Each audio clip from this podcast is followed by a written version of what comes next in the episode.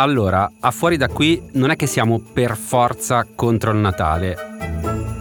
È che siamo fuori dalla bolla e quindi abbiamo pensato di fare qualcosa che potesse scartare dal clima natalizio che via via comincia a circondarci. Poi però abbiamo pensato che anche essere, diciamo, scettici nei confronti del Natale ci avrebbe portato comunque dentro una bolla magari più divertente con un sacco di meme irriverenti e puntuti, ma pur sempre in una bolla. E allora, anziché fare questa puntata come volevamo fare inizialmente, cioè sui posti dove non si celebra il Natale, che ci sono ad esempio in Corea del Nord, in Bhutan, in Somalia, per dire tre paesi, abbiamo cercato delle storie nelle quali il Natale oscilla tra qualcosa che c'è e che poi non c'è o un Natale che viene abolito e che poi ritorna, che risulta utile poi dannoso e che magari poi torna di nuovo utile. Insomma, il Natale come uno stratagemma anche politico, che finisce per mutare le abitudini delle persone, anche quelle normali, con tutta una serie di conseguenze, alcune delle quali hanno fissato dei momenti storici piuttosto rilevanti. Questi movimenti del Natale hanno a che vedere con i simboli della festa, simboli non proprio religiosi come l'albero o Babbo Natale, tanto per fare due esempi, o con posti dove queste figure sono state adattate alle tradizioni locali o sono state modificate e adattate a seconda del periodo storico. Grandi rivolgimenti o improvvise vampate politiche avverse o in seguito a favore delle festività del Natale. Oggi quindi, a fuori da qui, vi auguriamo comunque buone feste, partendo dalla Russia, dove il Natale è diventato Capodanno. Passando dall'Inghilterra, dove a un certo punto, un po' di anni fa, il Natale è stato abolito, ma anche più di recente, così all'improvviso, dando vita a un tormentone che conosciamo bene anche noi, quello del ci stanno rubando il Natale. Poi torneremo un po' sull'attualità e andremo dove il Natale non si festeggia, perché si contano i morti, in una zona di mondo senza requie, cioè Gaza e Cisgiordania. Sono Simone Pieranni e questo è Fuori da qui, un podcast di Cora Media. Per tutti quelli che vogliono uscire dalla bolla, quelli che sono stanchi del sovranismo delle notizie e vogliono aprire gli occhi per accorgersi di cosa succede intorno a noi uno sguardo curioso sul mondo per capire di cosa si discute fuori dai nostri confini.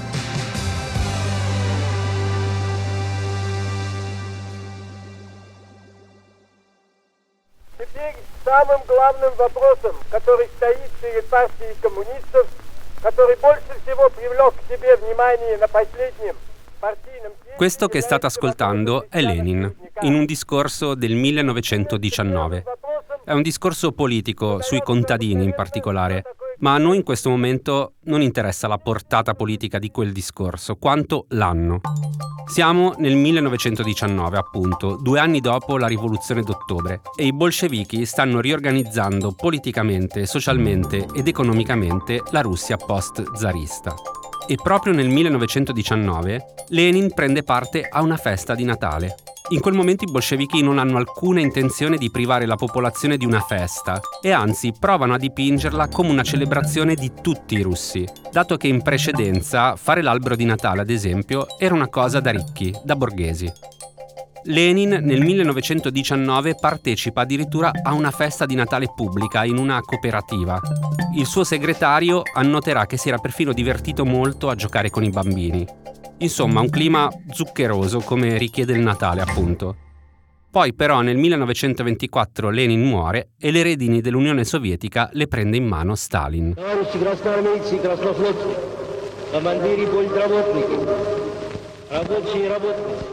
E questo è Stalin che parla in uno dei suoi rari discorsi pubblici, perché non gli piaceva granché farli. Anzi, nel video Stalin sembra ondeggiare un po' di qua e un po' di là, come se fosse un panno appeso.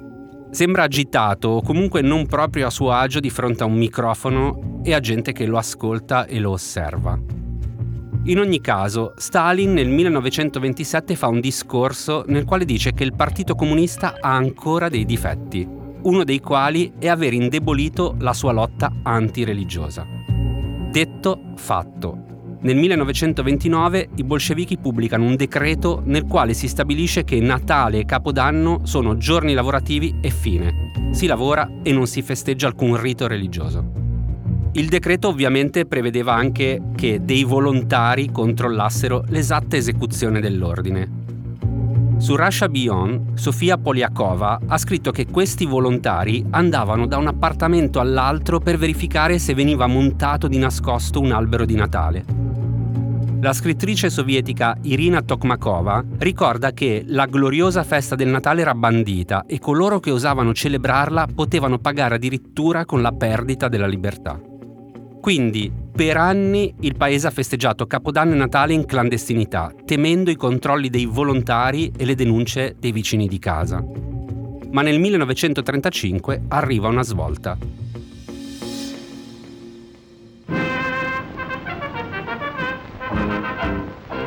Questa musichetta che state ascoltando è quella di un servizio della TV statale sovietica proprio del 1935. Si vedono famiglie felici che brindano, cenano e festeggiano il Capodanno, che nel frattempo era diventata la festa di Natale. In pratica, nel 1935 un membro del Partito Comunista e amico di Stalin, Pavel Postishev, pubblica una lettera sulla Pravda, il quotidiano ufficiale del Partito Comunista. Nella lettera Postishev chiedeva di organizzare una celebrazione del Capodanno per i bambini, con gli alberi di Natale. Scriveva che nelle scuole, negli orfanotrofi, nei palazzi dei pionieri dovrebbe esserci un albero di Natale per bambini ovunque. La lettera ovviamente era stata scritta e pubblicata con il permesso di Stalin. E infatti qualche anno dopo Nikita Khrushchev, il successore di Stalin, nelle sue memorie scriverà che Postishev aveva sollevato la questione di ripristinare la celebrazione del nuovo anno, e quindi del Natale in qualche modo, in una conversazione privata proprio con Stalin. E Stalin gli avrebbe risposto qualcosa come prendi l'iniziativa, pubblica sulla stampa una proposta per restituire ai bambini l'albero di Natale e noi la sosterremo. Non è ancora chiaro neanche oggi il motivo per cui Stalin abbia preso una decisione del genere, ma quello che era stato vietato fino a qualche giorno prima all'improvviso diventa obbligatorio. L'ordine di Stalin infatti è perentorio come sempre. Le feste con l'albero di Natale per le scuole e gli asili nido dovevano essere organizzate anche negli angoli più remoti del paese. Insomma, l'iniziativa di Portishev ha trasformato una tradizione natalizia in una tradizione di capodanno. Sofia Poliakova ha scritto che prima della rivoluzione l'albero era un simbolo esclusivamente del Natale, ma alla fine la lotta contro la religione del Partito Comunista ha cambiato tutto. Nel capodanno del 1937 la festa dell'albero di Natale arriva anche al Cremlino e il Partito Comunista recupera dal folklore tradizionale russo due personaggi. Ded Maroz, cioè nonno gelo, cioè il Babbo Natale russo, e soprattutto appare per la prima volta accanto a lui Snigorochka, la nipote di Ded Maroz. E da allora sono loro due i simboli della festa di Natale russa a Capodanno. Sono loro che portano i regali, anche se lo fanno senza le renne, ma con dei cavalli d'acciaio. E Ded Maroz, con il tempo e per arrivare ad anni più recenti, è una figura a cui i russi tengono molto, soprattutto in quest'epoca di forte nazionalismo voluto anche dall'attuale leader Vladimir Putin.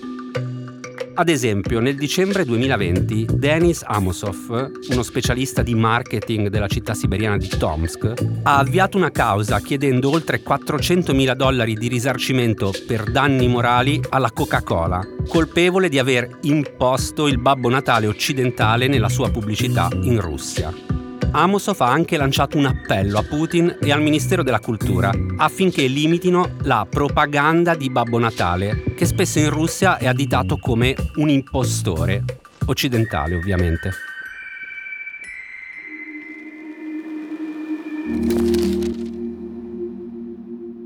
Oggi con noi a Fuori da qui c'è Francesca Milano. Bentornata Francesca. Ciao.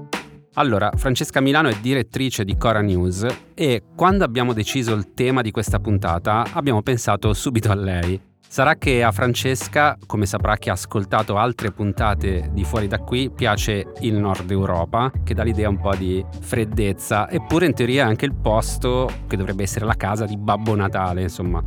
Francesca, ti abbiamo messo nella lista degli scettici nei confronti di Natale. Intanto è così? Sì, in effetti è così. Infatti io per esempio non ho fatto l'albero di Natale, anche se due anni fa ho portato dalla Finlandia, quindi proprio dalla terra di Babbo Natale, un piccolissimo abete, l'ho messo in valigia.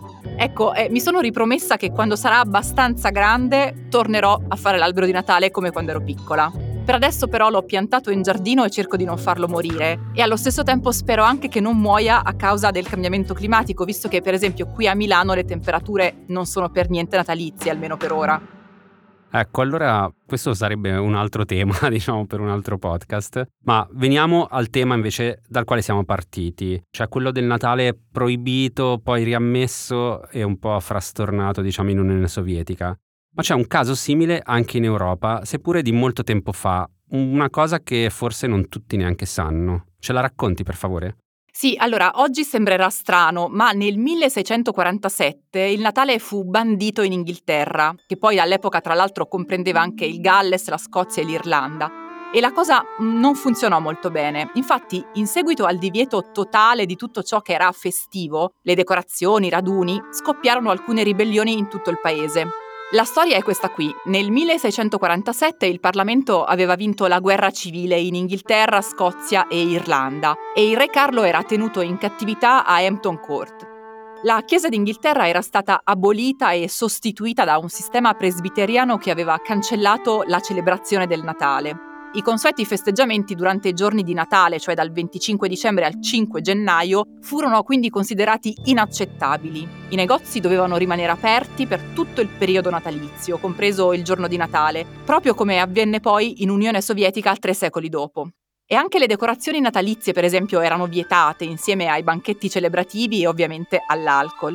Solo che in Inghilterra e in Irlanda, dal Kent fino a Canterbury, moltissime persone ignorarono le regole imposte e celebrarono ugualmente il Natale, perfino nel cuore di Westminster.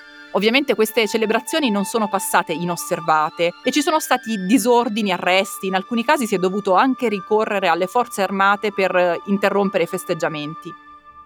Lottare contro il divieto del Natale è stato un atto politico. Le cose erano cambiate e la ribellione natalizia era tanto una protesta contro la nuova normalità quanto contro la messa al bando del divertimento. La gente era stufa di una serie di restrizioni e di difficoltà finanziarie derivanti dal sistema presbiteriano e dalle ricadute della guerra civile. Ci furono delle conseguenze che portarono a scontri anche drammatici. Successivamente poi nel 1647 e nel 1648 i partiti provocarono delle rivolte. Queste rivolte portarono a delle ribellioni che a loro volta provocarono quell'estate la seconda guerra civile. Il re Carlo fu processato dopo la sconfitta in guerra e fu giustiziato. Questo provocò una rivoluzione e la Gran Bretagna e l'Irlanda divennero una repubblica. Tutto a causa del Natale. Bene, rimaniamo un attimo da quelle parti. Perché ad esempio abbiamo scoperto una cosa, cioè che in Scozia il Natale è stato vietato per 400 anni. Sì, ed è diventato giorno festivo solo nel secolo scorso, nel 1958. In pratica la Scozia si era divisa dalla Chiesa cattolica e una versione radicale del protestantesimo presbiteriano denunciava tutto ciò che era legato alla Chiesa del Papa e quindi a tutte le tradizioni, come quella del Natale. La Chiesa di Scozia sosteneva anche che le celebrazioni natalizie contemporanee fossero troppo stravaganti per essere cristiane, quindi nel 1583 la Chiesa di Glasgow minacciò di scomunica tutti coloro che intendevano festeggiare il Natale, mettendo fuori legge la festività. Passarono quasi due secoli e nel 1712 la Chiesa revocò formalmente il divieto di festeggiare il Natale, ma insomma le celebrazioni del 25 dicembre continuavano a non piacere un granché. Gli scozzesi celebravano lo stesso, ma in silenzio per paura di ritorsioni. Solo nel 1958, poi il 25 dicembre, è diventato festa nazionale e nel 1974 anche Santo Stefano. Ecco bene, siamo partiti dal 1600 quindi e adesso arriviamo un po' più vicino a noi, ma rimaniamo in Inghilterra, perché nel 1998 qualcuno si è inventato praticamente una nuova festa, la Winterval. Ci spieghi di cosa si tratta? Sì, questa è una storia davvero particolare e ha un protagonista suo malgrado, cioè Michael Chubb, che all'epoca era il capo degli eventi del Consiglio Comunale di Birmingham. Come scrive il Guardian, nel 1998 Chubb diede inavvertitamente vita a uno dei miti mediatici più pervasivi del Regno Unito, quando si ritrovò al centro di accuse secondo cui il Consiglio avrebbe rinominato il suo tradizionale programma di eventi di dicembre per evitare di offendere i non cristiani. Insomma, Chubb, per non offendere i non cristiani, decide di chiamare le celebrazioni natalizie Winterval. Non è che voleva abolire il Natale, voleva solo essere più inclusivo, diciamo.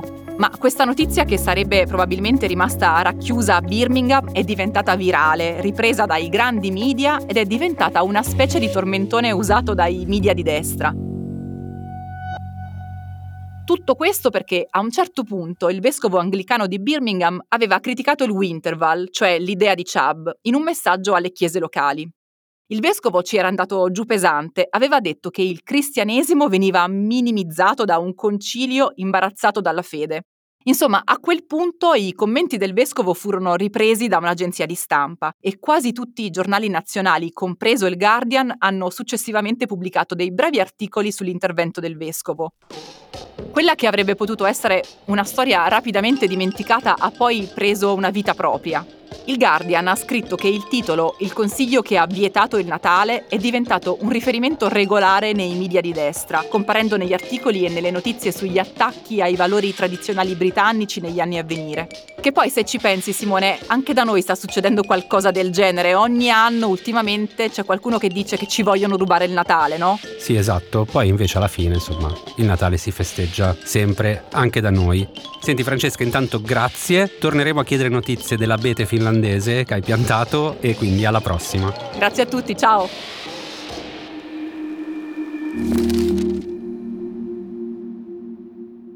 Two of those Christian leaders join us now. Thank you for being with us. Questo audio che state ascoltando è il podcast settimanale di NPR Radio, la National Public Radio degli Stati Uniti, quanto di più simile esista negli Stati Uniti a una radio pubblica.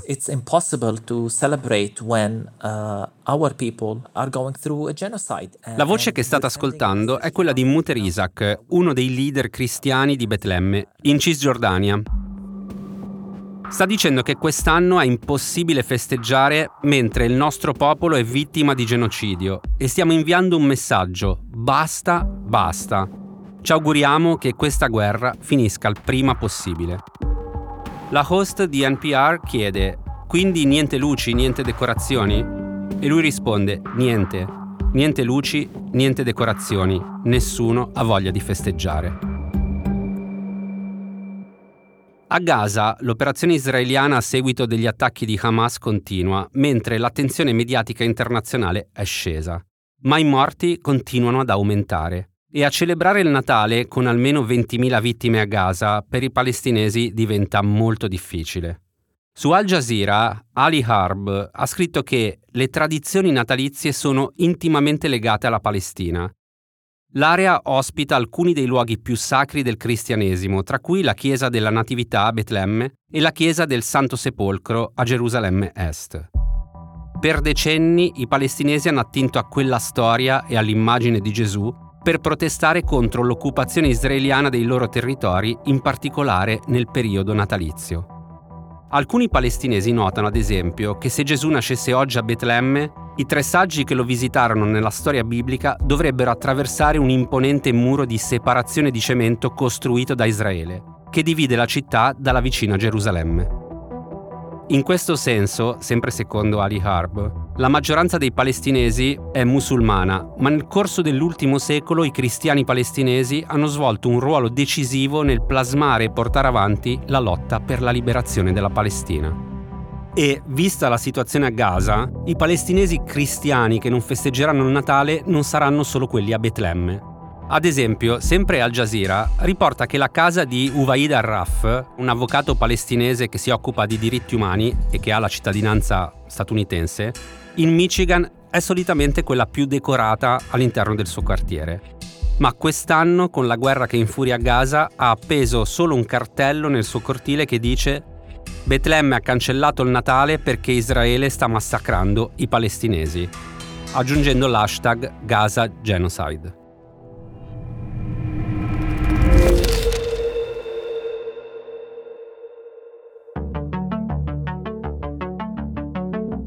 Ed eccoci alla rubrica Fuori anche da qui. Ogni anno si svolge a Firenze, proprio durante il 13 dicembre, il giorno di Santa Lucia, il Lucia Festival dedicato all'ascolto di opere radiofoniche e di podcast. Dopo un salto di un anno, Radio Papesse, che organizza il festival, ha già annunciato i giorni in cui si svolgerà il Lucia Festival il prossimo dicembre del 2024, che oltre al festival prevede anche un concorso aperto a tutti in collaborazione con l'archivio dei diari di Pieve Santo Stefano. Bene, vi auguriamo buone feste, noi ci fermiamo per qualche settimana e fuori da qui torna il 13 gennaio.